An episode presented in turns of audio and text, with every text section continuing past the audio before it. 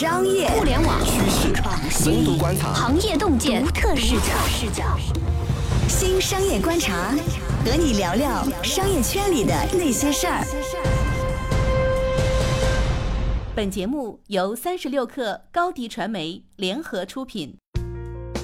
嗨，大家好，欢迎收听这一期的新商业观察，我是三十六克的深度报道主编杨轩。那这一期呢，想跟大家聊一聊拼多多。其实聊的契机是因为说这家快速成长的公司啊，不久前提交了招股说明书，然后呢，从中间的财务数字呢，我们也能看到很多它背后的秘密。这一期呢，我邀请到了我们的记者张信宇，然后他对拼多多还蛮了解的，然后刚刚也写了关于拼多多的几篇报道。同时呢，我们还邀请到了我们的投资报道的记者高诗萌。他其实还蛮了解拼多多几轮融资背后的故事。嗯，嗨，两位好，Hello，Hello，Hello，Hello，大家好。然后其实拼多多提交招股说明书啊，其实这次有个挺有意思的事情是，他们把自己描述成 Costco 乘以迪士尼，那这未免会让我觉得有一点不太摸得着头脑啊，就是为什么要这么描述自己？那。星宇，这件事情你有什么观点和看法吗？呃，拼多多是希望去建立起这样呃 Costco 的一种它的哪些模式呢？就主要是窄 SKU，然后大爆款，然后非常低价，然后品质要高。但是它现在是完全建立不起这个情况的，它可能且可以建立起一些爆款的东西模式。然后，但关于这个品质，然后低价，因为在现在的一个，我觉得是在中国整个社会生产力水平的情况下，这两者还是比较冲突的，呃，没有那么合适的一个地方。可能像一些品类，比如说拼多多一直在宣传的像纸巾，那它可以通过去跟一些代工厂去做深度的合作，去做出一些呃品质相对过得去，然后。呃，有非常非常低价的一些产品，呃，这是 OK 的。这有个要求就是，呃，SKU 对那些合适的这个行业里最好的东西跟最差的东西，它其实质量上的差距是比较小，就没有那么大的差距，也不会存在什么多少的品牌溢价或者设计溢价之类的东西。然后这是它可以做的。然后至于 Costco 的那些会员费盈利模式，现在的拼多多来说是远远够不上的。不可能的，我妈不会给他交会员费的，放心好吧。哎，对，然后我觉得 Costco 某种程度上，你说爆款啊，我觉得大家可能还贴点边儿吧。但是说到迪士尼，然后我觉得这东西就更让人疑惑了，究竟是个什么鬼？对迪士尼的话，我理解，但是他没有详细讲明白。那我理解他是希望成为迪士尼那样的，就是流量自身的一个平台，就是他希望大家在拼多多里面耗费掉所有的时间。其实淘宝也在这么做。就淘宝也在做各种直播或者什么的，呃，其实就是一个流量自身平台。如果我们要去拆解的话，志向高远，但是我觉得他是不是想多了？对，所以我在稿子里我会说，那这个可能由腾讯来做，还相对来说接近一些。就他自己做，我觉得是太太太高远了一点。我觉得所有的公司啊，无论现在从做内容的到淘宝，其实都会希望说用户把时间耗在这儿。但是我觉得美好的希望是一回事儿吧，以及啊，就我觉得在大文娱行业里面，那些做影视制作的公司，无数公司说自己要当迪士尼，他们还贴点边儿吧。然后，但是事实上，你从可行性上去讲的话，都还离挺远的。我觉得可能是因为说哈，他是选择在美股上市，所以呢，我非常不厚道的想，第一，他可能是要找一些美国人民耳熟能详的那个标签；第二，我是觉得说，可能会不会觉得说，美国人民还是比较好忽悠，美国人民。没有用过它的产品哦，但是如果在我们中国，我们就会对吗？嗯，就说自己是低价版淘宝不就好了吗？其实这一块我还想那个补充一下，因为我可能呃，除了这个模式这一块，我可能就是比较关注，就是之前黄峥他最早的一个设想，就是他最开始说做拼好货的时候，其实他这个好货还是一个蛮。就是核心的一个东西，嗯，比如在做这个垂直的水果电商的时候，他之前可能想找的一些都是一些进口的水果，当时我们买过，并没有进口，放心好了。所以就是在好货这一块，但我觉得他其实可能就是对于好货还是有一个执念。但是我觉得有个执念是好的，因为你不觉得说现在关于拼多多的争议，其实都还是比较集中在说，嗯，它的货不够好，对，然后货品质量有问题。我觉得大家对它的一个判断都是说，你这个生意如果想要做的长远，你不可能永远做那些非常低价的，然后穿一次就扔掉的衣服，然后就是质量很不好，大家买了之后会说啊被坑了，对，那些玩意儿。那像好货升级是这家公司，我觉得必然要走的一条路吧。所以我觉得就是它一直有一个。这样的目标在，但是就具体说，通过这个模式怎么来实现这个目标，我觉得其实还是一个挺难的事儿，可能有个跨越在吧。对，其实我觉得迪士尼这一块也是跟他很早之前的那个设想也蛮一致的，因为最开始在做拼多多之前，他实际上做过一段时间游戏游戏公司啊，他做这个拼多多的时候，通过这个社交来做这个就是整个的电商的模式，实际上他也想过，就是说其实是他觉得购物是一个好玩的事儿。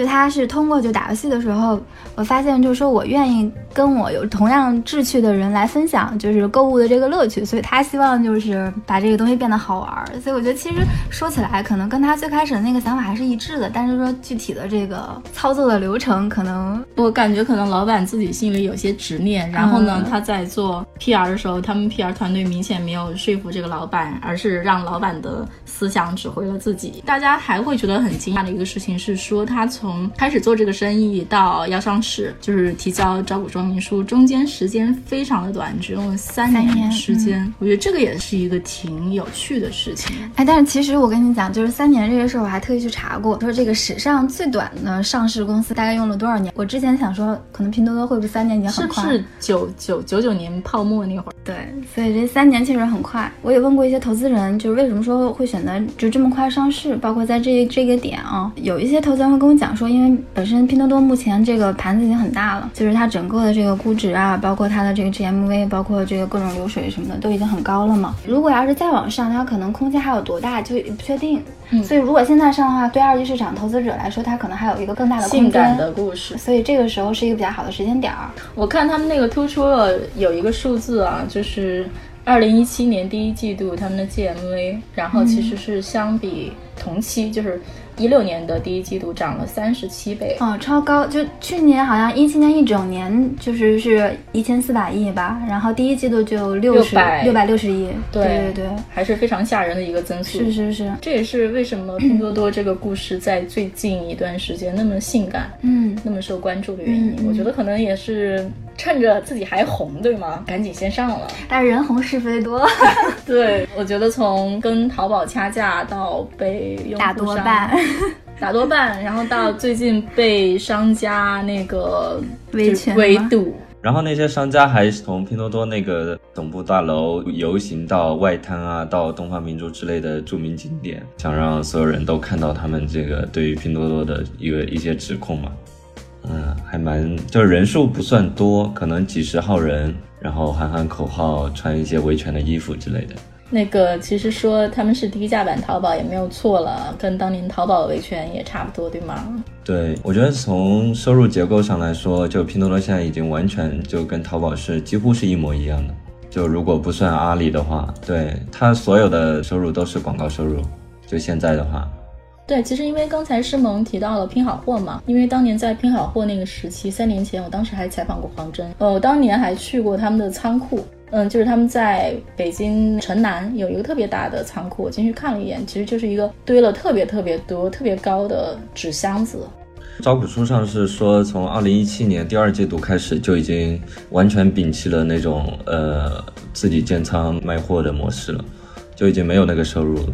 其实也能理解，相当于从京东模式跳到了阿里模式。我记得那个之前那个聊过一个投资人，他在说，就早期接触拼好货的时候，就他们在做这个呃项目，就是说决定投不投，最后没投，就是因为算了一下算不过来账，他整个的那个运营成本，包括这个供应链工商这加起来之后，入完客单价二十块钱算的话，他每一单要赔两块钱。你是说当年那个卖水果那个时期？对对对，拼好货的那个，所以就是其实也是为什么有很多就是当时比较顶级的一些机构把它 pass 了的原因。但是我觉得这事儿可能觉得也对也不对啊，就是算不过来账这个事儿，我觉得可能就跟京东他们当年一样。我觉得京东当年被传过很多很多次，说这公司不行了，资金链要断了。的确，就是说像这种比较重的模式，你做起来就是比较危险，你需要很多钱。对，所以现在资本市场上仍然还有就是什么谁谁谁错过了京东。但是我印象中啊，就是我忘了跟谁讨论过这个事情，就是说京东和阿里之间两家你要选投一家，两家当然都是非常好的公司，但是两家你如果要选一家去投的话，那肯定是阿里模式比较好。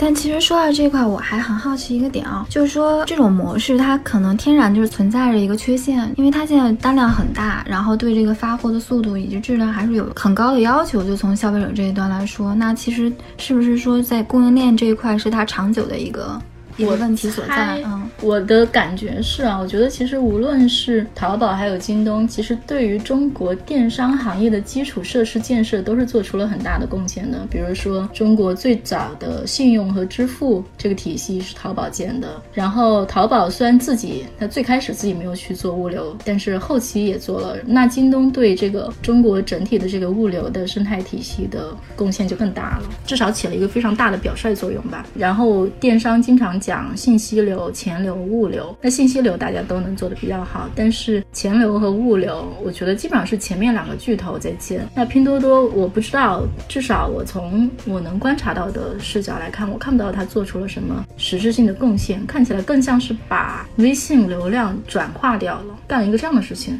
是这样的，拼多多的用户，他大多是属于价格敏感型用户，就是不像。呃，可能就是黄峥说的五环内的消费者更加在乎像时时效敏感性，或者说别的，就是说。我在拼多多上也去体验过，然后比如说我买一款水果，就现在的拼多多买一款水果，它是用类似于像中通、申通这样的快递，它从产地直接给你运到，就是通过快递的形式运到你家，然后它就不会就是说每一单都到你家来敲门来送给你，可能就放在快递柜里或者放在什么地方，然后给你发个短信，然后你这种是不一定会很快注意到、很快取的。哦，坏了吗？对，很有可能这些水果很多都是坏的。这个就是拼多多对于基建方面，它都是依赖的是现成的，它也没有在里面有投资任何的物流和仓储，这些都是用现成的。就是前人栽树，后人乘凉呗。然后过去一年他们有几十亿单吧，我印象中是四十多亿，这个数字不一定准。但是让我印象非常深刻和惊讶的是，说他们的 GMV 是一千四百多亿。那其实京东去年的 GMV 是一点三万亿，也就是说哈，就是在我们假设说它的单量跟京东在一个体量，甚至比京东更多的这个情况下，它的 GMV 其实是要低很多的。呃，客单价非常的低，这个我有算过，就是单位消费者对于不管是 GMV 的贡献还是收入的贡献都是非常低的，就跟淘宝差得很远。虽然拼多多的故事啊，就是社交电商的故事很美，但是我们现在我觉得数字披露出来，我们也能比较清晰的看到说它的软肋在哪里。淘宝模式的特点其实就是毛利非常高，因为它那个就基本上没有成本嘛，全是抽广告费，但它现在还是亏损的，这个事情我们该怎么看？就是很简单，就是他投出去的广告比较多。他现在类似于，就像呃一六年之后，快手也在做这个品牌升级，推出去很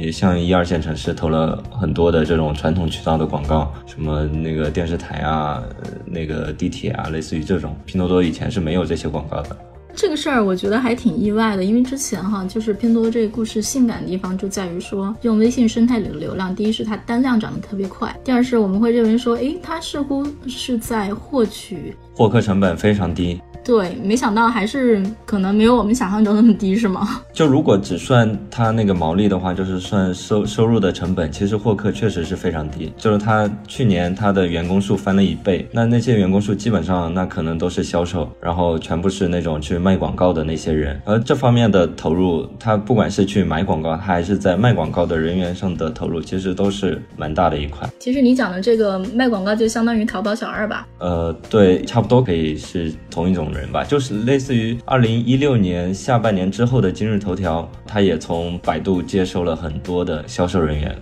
就类似于是这样的一些一个模式。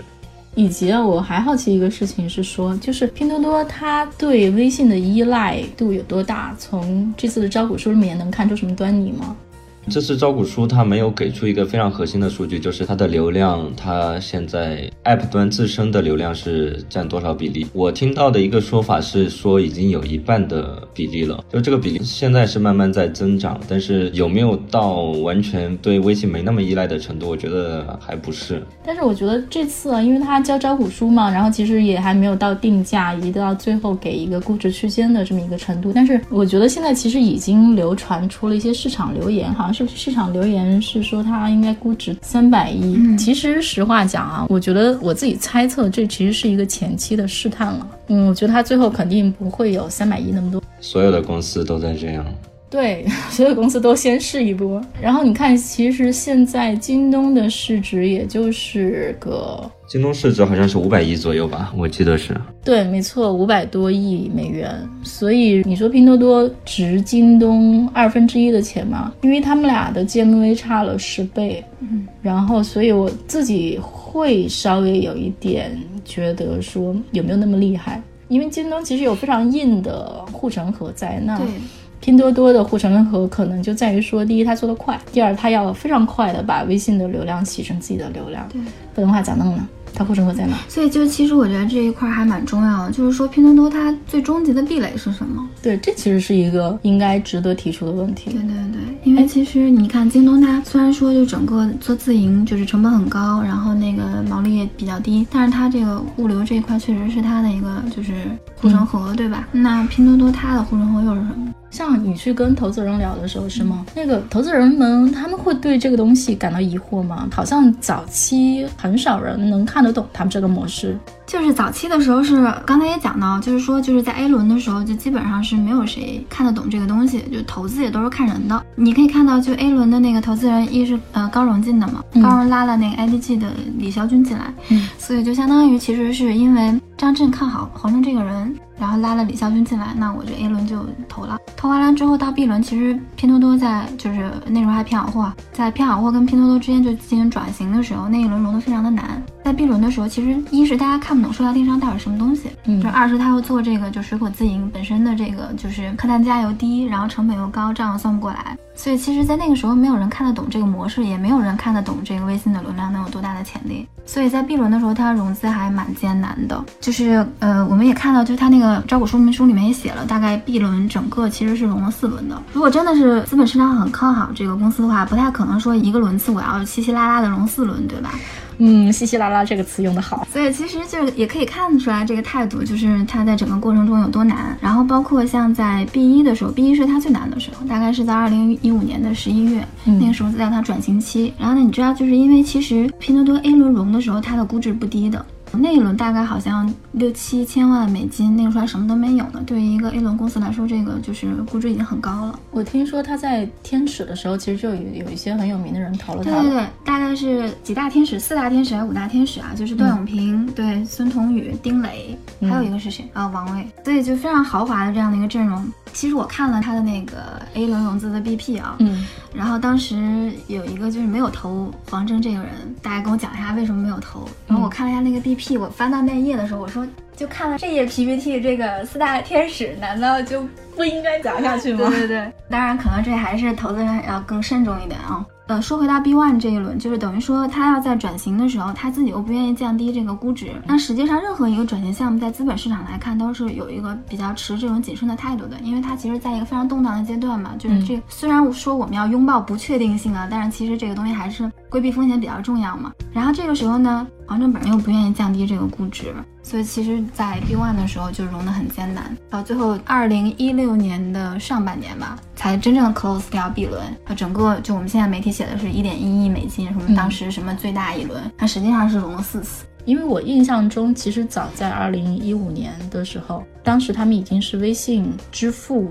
的前排名前，我忘前多少，不是前十就是前二十，好像是前十五吧。对，所以其实我觉得几大天使可能看的是更清楚的，那外围的投资人可能没有想那么明白，也是有可能。对，其实那个时候就是真的是模式上没有人看懂，就是 A 轮还是都投人了，就是看中了这个人。你知道，就正常我们融资到 B 轮的时候要看数据的嘛。嗯，对，所以到了 B 轮的时候，就是就是它融资艰难也是说得通，就是讲故事已经讲到了要看数的阶段了，就会有点难。嗯，对，所以就是这一块就还蛮难的，再加上他又要做转型，这样可能就是后来以三十七倍的速度增长，这肯定也是超出了所有人的预期吧。嗯嗯，对，这个还是确实是。所以我觉得，即使是现在放风啊，说什么三百亿美元，我觉得可能是不行吧。但是我觉得，比如说我自己有一个那个就是溢价的 range 在。对。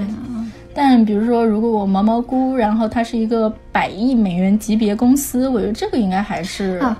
但是他最后一轮就是那个四月份已经一百五十亿美金了。哦天哪！啊，那为他们最后一轮投资人感到揪心了。可能还是会对照易趣或者阿里去算。如果要是对照阿里的话，那可能就是资本市场对它的信心会更大一些。我今天早上看了一个那个关于就是拼多多就是上市的这个分析的文章啊，然后就里面有提到一点，就是说就是整个拼多多为什么就是会受到就美国的资本市场的追捧。第一是因为它的那个就是商业模式非常清晰，对，然后它现在就数据也还很好嘛。还有一点就是说，呃，它整个的这个。模式是跑得通的，嗯嗯，所以这也是为什么资本市场比较青睐。还有就是说，在那个大家看，就是亚马逊的那个整个的上市的过程，就是最开始的时候也是亏损的嘛。但其实他们可能在美国的资本市场更看重这种长期投资的价值，他们认为可能在拼多多这一块未来还是有更大的空间。其实我自己倒是有一个疑问啊，嗯，就是拼多多其实是在自己一个增长非常非常快的时间点上市的，比如说今年第一季度同比去年，然后涨了三十七倍，嗯，但是接下来它还能不能以这么快的速度增长？我觉得这也是需要提出来的一个问题。比如说我们现在能看到说它披露的数字是说它在二零一七年的活跃买家数是二点五亿。那我们其实大概知道说，哦，微信整个微信大概是有对十亿用户，那十亿用户也就相当于说，它现在用掉了大概四分之一。但是呢，在这些用户里面，我觉得至少目前吧，我们还不是他们的用户，至少他的货现在还没有触达到我们这样的用户吧，可能还是我妈那样的人。所以，我妈那样的用户，他们是不是已经吃完了？那吃完这一趴之后，他能不能再往上延伸，把剩下的七点五亿吃下来？我觉得这是也是一个需要提出来的问题。哎，说到这个，其实我还有一个我要说一下，就是因为那个当时，呃，我有跟那个投资人聊过，就说这个五环外人群到底是什么样的人群？然后其实他们那个投资人做过尽调，其实了解到啊，最开始实际上呃拼好货的那个所有的核心人群，嗯，都是这个城市白领。然后直到现在，其实拼多多有很大一部分人也都是就是在一二线城市这样的人，但是它是一二线城市里面价格敏感人群，所以其实我觉得它可能再往下沉走还有更大的空间在。所以我在想，这个逻辑上是不是也可以顺得出来？就说为什么拼多多在这么疯狂的砸广告，就是这种就是营销的方式，对于这种就是。价格不敏感的人群，我觉得它起到的作用比较小。它可能在更下沉的地方，比如说什么拼多多、拼多多什么三亿人都在拼，我觉得这种东西可能在更下沉的地方会有更大的影响力。所以我觉得这也是为什么好像它在这一块是不是要花很多钱的原因。所以至少就是未来还有很多的想象力吧。就是至少当它变成了一个现象级的公司之后，我觉得这个故事还远远没有完。我觉得我们等着瞧，它很可能还会经历一些变形。嗯嗯，我觉得这个事儿都是非常可期待、可发生。毕竟它才有三年的时间，而且仅仅在过去三年时间，它其实也变了好几个样子。好，那感谢两位今天来参加我们这期节目。然后呢，如果喜欢我们的节目，也欢迎点赞、转发或者评论，以及也欢迎大家去收听我们另外一档叫《硅谷早知道》的节目。那好的，这一期就先这样，我们下期不见不散，再见，拜拜，拜拜。